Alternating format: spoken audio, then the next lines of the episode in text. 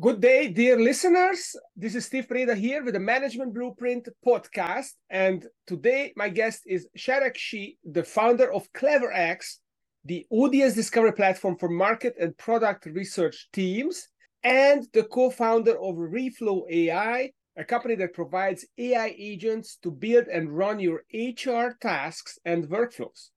Sharekh, welcome to the show. Yeah, it's a pleasure being here, Steve. Thank you for having me. Well, it's exciting to have you because you are a tech founder, a multiple tech founder, and you got some really cool technology up your sleeves. So tell us a little bit about your journey. What does it take to become a tech founder? How did that work out for you? Yeah, it's been quite a long journey. I was born and raised in a very small town back in India. And at that time, I had no idea I was going to be a tech entrepreneur or build those companies, but was very lucky to have amazing parents who gave us great education. And I was also very lucky that I lived in four countries when I started my career. So I did my computer science engineering back in India from a pretty good school and was lucky to get jobs with some amazing companies across different continents. So I worked in Dubai for many years, worked in Singapore as well, and then moved to the US a few years back. But my last job before starting CleverX was working for Gartner Research, which is one of the largest technology research companies in the world and had the opportunity to work with really smart people there understood the world of research understood the world of how the trends in technology are shaping how we live work and do things in general in business. So that was a very fascinating experience. And I think that was a segue for me to get into building my own company because I saw a bunch of problems in that space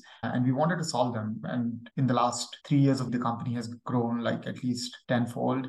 It's been doing incredibly well. We have some biggest names in the world who use our platform to conduct research. Yeah, so overall, it's been a long but a very exciting journey across different places and geographies and meeting hundreds of people along the way. So it struck me that on LinkedIn, description of the company is not an audience discovery platform, but the audience discovery platform. So tell me a little bit about why you feel that this is the platform? How are you different and what is the problem that you're solving? Yeah. So for the audiences here on, on the podcast, I think a lot of people don't know the scale at which market research happens, uh, especially in a country like US.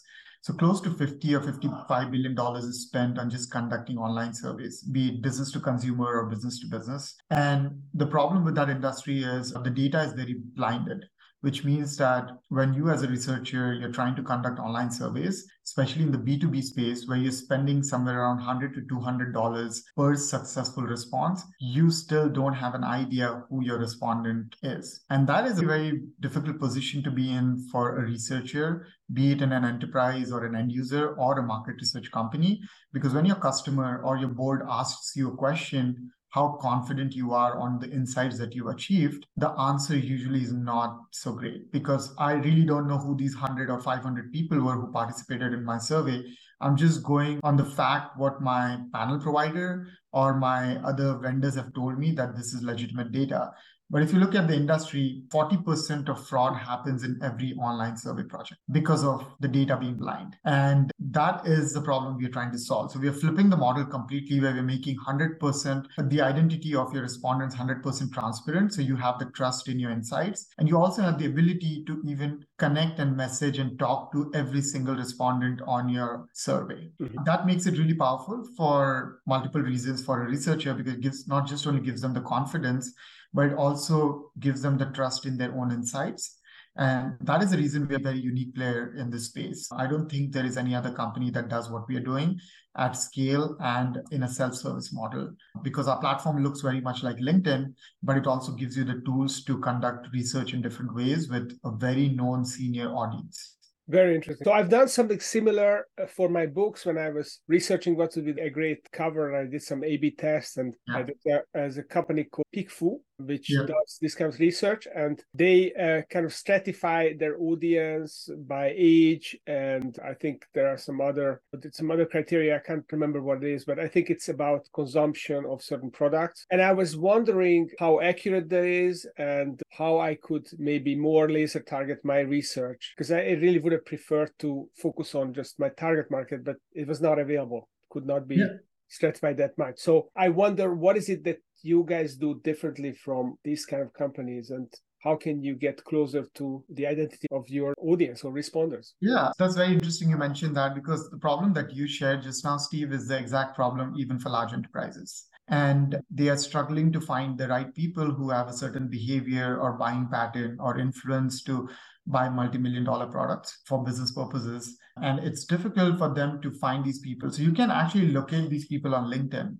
The challenge is trust on linkedin is very low because of two major reasons one i don't want to interact with a stranger because i don't know if like how my data is going to be used the second problem with LinkedIn is a lot of spam. So you get a bunch of these requests, you don't know who to trust. Even if you're serious about like participating in someone's research work, you don't have a monetization mechanism. If I convince you somehow to participate in my online survey and promise you to give $100 for it, and if I do not give you those $100 after you've completed the survey, you have no one to talk to. Like there is no way to find out like how you're going to get your money back. So those are the reasons which allow our users to have the trust in our platform because that's something that we've taken care of well. Going back to the point about how do you know about this audience, our platform is very transparent. So you can actually sign up on the platform and search for people by their location, their areas of expertise, by the companies that they've worked for before. So it very much looks like a LinkedIn sales navigator with all those different filters. And you get identity of that person. You also get to see their LinkedIn profile too. So you can actually know that this person is who they say they are, but it goes one level beyond that, where you have the ability to connect with everyone or message them and have a chat with them before you even invite them for a research interview. Fantastic. Uh, so your expectations are really met well because you might have five specific questions. Let's take an example of your book, right? You might say, I have these five options for my book. This is what my book is going to be about. And this is what I want my users to get when they look at the cover page of my book. And there could be out of those five questions, three questions, the person is like really great at giving you feedback or insights. But they might say, like, the other two questions, I really don't have knowledge. So you know what you're going to expect when you get into a conversation with a person like that. Yeah. And their identity as well. So, like their age group, their age, who they are, their senior business execs who care about strategy, and they are the right people who might buy a book or recommend your book to other people in their peer network. And I think that makes it really valuable for researchers so that transparency is what we are known for yeah. and the quality of people that are there on the platform yeah Okay, that's amazing. So we can talk more. We will talk more about this, but I like to also cover this topic of the business blueprint that this podcast is about. And in our pre-call, we talked about one of your favorite frameworks called the Create Familiarity Framework, which may be a good segue from what we're talking about here about people trusting people that they can familiarize themselves with. So, how does your framework, the Create Familiarity Framework, uh, work? Yeah, I think I remember the first conversation we had even before then doing this podcast. It is really important for brands or people who have decision making authority to know a company before they even get into a sales process. What I mean by that is things are not like they were 10 years before when it came to to buying or selling a product. People would pick up a phone call, make a call to you in the next 10 minutes, convince you that this is the right product for you and if you're convinced, you might go and buy that product. Things are very different now. There's a lot of branding and marketing going on. And these people who have this buying influence or decision making authority want to know what your what does your company stand for who you guys are and it, it is becoming more and more prominent and just not in startups but other smb as well to put their brand out, make themselves familiar so that the person can relate to you before making a buying decision. There was a study done in sales. Apparently, 50% of the buyers have already made up their mind before they take up a demo for a tech company's product. So they, they're already there halfway through because they, whatever they've seen about the company, what their other customers have spoken about, or their peers have recommended a particular product or service. So the other 50% is just about validating and making sure the pricing is right and this product is going to help me out the way I envision it to do it for me. And I think that becomes a really powerful thing now for companies to create that familiarity through social media, through emails, through PR, maybe to be in front of the right audiences and then get them 50% through that process into the door. And the other 50% is a job of in a B2B environment of a sales team to, to get that thing done. Okay. So some of the things that you mentioned here is you know, to build this awareness. So maybe you use thought leadership to build the awareness. You're posting maybe on LinkedIn, and then perhaps some ads could also help your business, right? And maybe yeah. events as well, where you connect yeah. with the audience directly in person. So if I'm starting from scratch, and. I'm being on LinkedIn and I have a product or a service and I just want to build that familiarity. What should I do? What would be a great template for me to, to follow? Yeah, that's a very interesting question because I have these conversations almost every week with founders who are just starting off on their journey. And the sad or the tragic part of the industry is best products do not always win. And what that means is you will see a bunch of really bad products that have created amazing distribution and have won the market. And a best product company probably couldn't do that. So th- this is a conversation, especially I have it with founders who are highly technical in nature. They think if I build a product, people will come and they'll use my product and they're going to love it because I've put in so much time and effort into building this product. And it is probably right. It could be the best product out there, even though it's a startup. But customers don't think that way. Customers want to know who you are, the kind of references you have, and how many times you've seen in front of their eyes before I even like talk to you, right? So that trust is a very important aspect for for businesses to do that. So just a simple framework, how I would suggest any founder that wants to get that product market fit and be in front of the customers is to first talk to the people one on one, have at least 50 of those conversations to know what do they really care about and then once you know these top three things that most of the people have shared with you that they care about these three things when they are buying a specific product or a service which is exactly like yours or similar to yours talk about that problem talk about those three things that they care about be it social media doing events trying to post ads if you have some money from your investors or your even if you're bootstrapping or just simple email campaigns. I highly recommend a lot of founders actually this book called as traction it has got like amazing framework to think about these things about what are those channels that you can go after. So for in b2b emails and linkedin work the best right? In b2c it could be influencer marketing it could be a mobile app it could be certain events which are around that particular set of demographics of people. And I think you need to find out what those channels are. Where do those people hang out? How do they interact with each other in, in their peer network? How do they even discuss buying or getting certain products between the peers itself? Once you know those things, it becomes really easy for you to go and execute.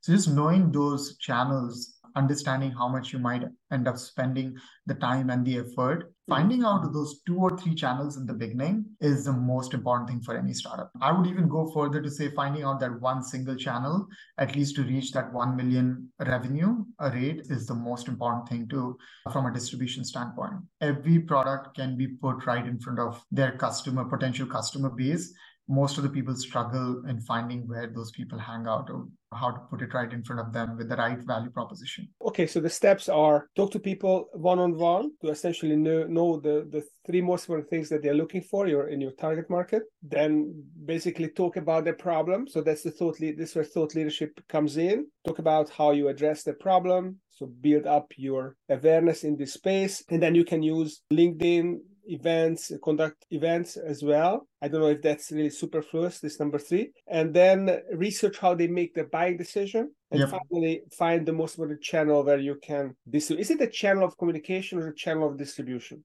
I think I would suggest it's a channel of distribution in the sense like, how do you sell your product, right? Are you going to use like a social media platform to do it? Is it going to be ads and then someone comes to your platform and self-serves themselves to solve that problem. It depends on the product. Absolutely. Like there are products which are self-service. There are products which require a sales handhold. It depends on the kind of product that you're selling to the market. But your channel definitely defines where you're going to get maximum exposure and people are willing to understand your language and come to your product to get a demo or just have a phone call with you so they can understand better if it's the right product for them or not. But going back to the summary of things, that is just a random example that I gave and everything can change in that right so for a, for a d2c brand which is direct to consumer the channels could be very different. It could be just one channel like Instagram or Facebook. Mm-hmm. Uh, for a B2B company which sells a product which is over $10,000, it could be events, it could be LinkedIn, then a demo, and a proper sales process. So it, it differs based on what your pricing of your product looks like, the kind of customer. Are you a B2B product or a B2C product?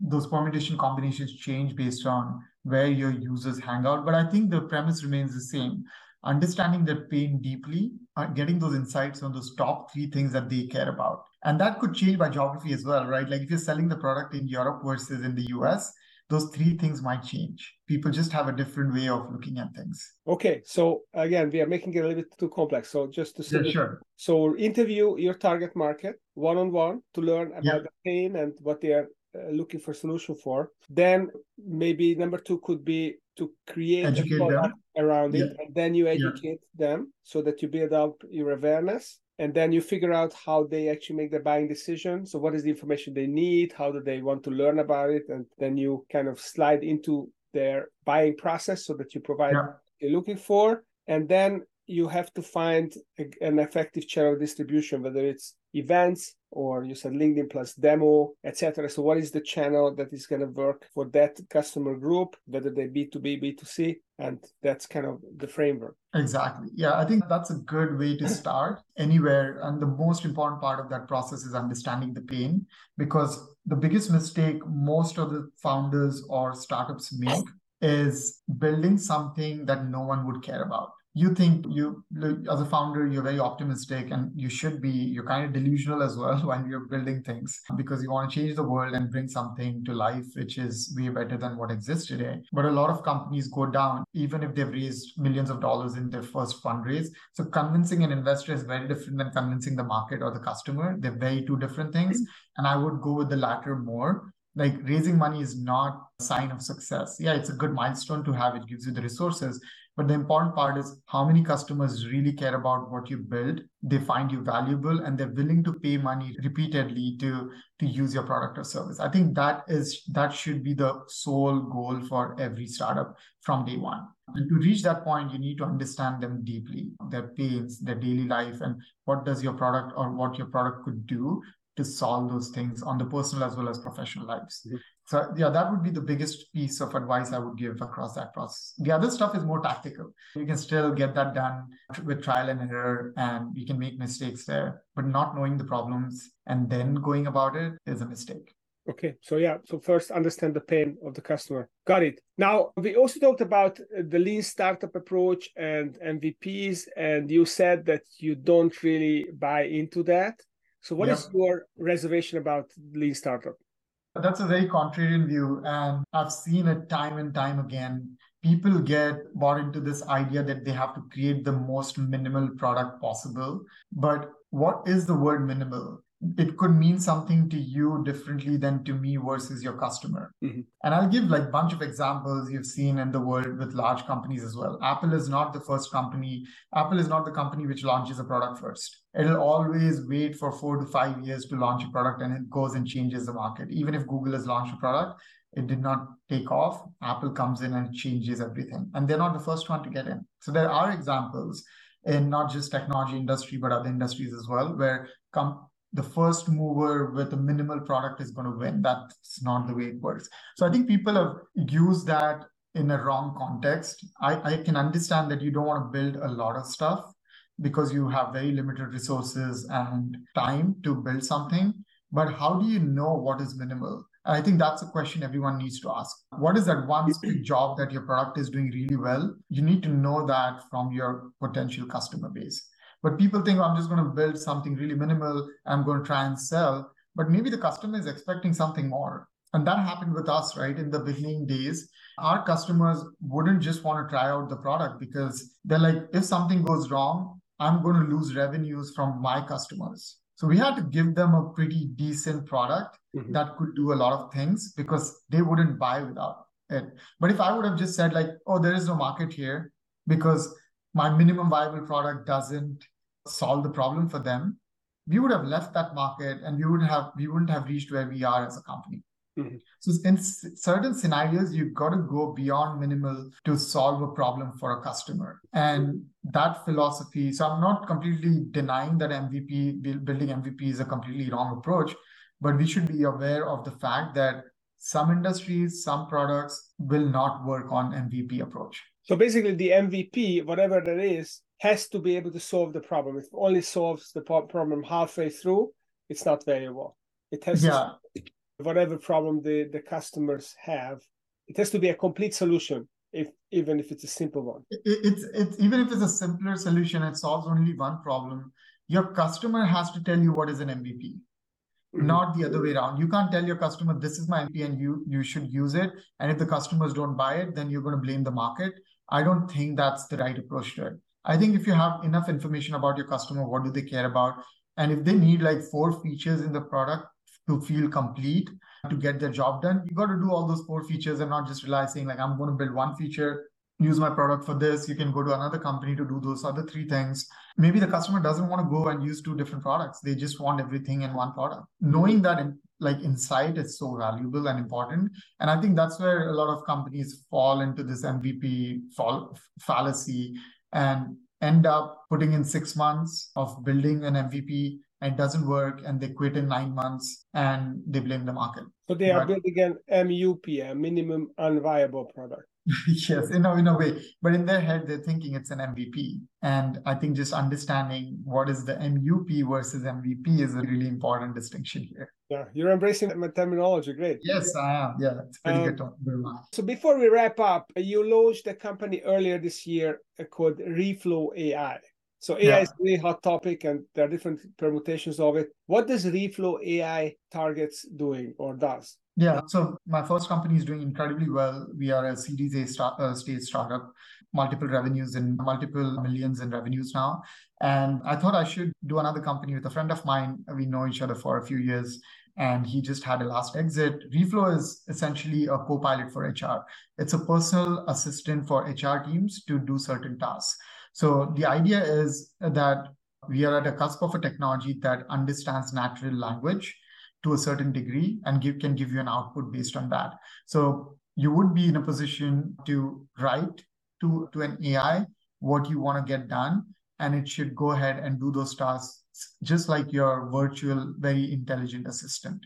And I think that's the vision we have for that company and we are starting off with the HR space now, but long term, we might want to look at it working as an assistant for across different business processes in an enterprise. So, yeah, it's going on well. We have our pilot base of customers that is going to be launched in mid of November, and we are excited about that. Yeah. Okay, wow, that's very exciting. So, Sharekh, if your listeners would like to learn more about your firms, CleverX and Reflow AI, or they want to connect with you, where can they find you? I think the best way would be to connect with me on LinkedIn. So I'm not on any other social media, just not a social media person, I guess. But LinkedIn would be the best way to connect. So my spelling of my name is Sharekh, S H A R E K H. And if you put CleverX there, Sharekh CleverX, I think I should pop up in the first search results. So yeah, happy to connect with anyone, answer if people have any questions around how to go about starting a business or just to think about their go to market strategy. Happy to do that. Yeah. Awesome. So, listeners, if you have questions around researching new product opportunities, building up the awareness in the customer's mind about you, and then finding the right delivery channel to actually convert those customers, then reach out to Sharekh or check out his businesses, CleverX, Reflow AI. Sharekh, thanks for coming and sharing your insights and your kind of contrarian thoughts on MVP. Thank you very much for having me, Steve. It was a pleasure being here. Yeah, it was fun. Thank you.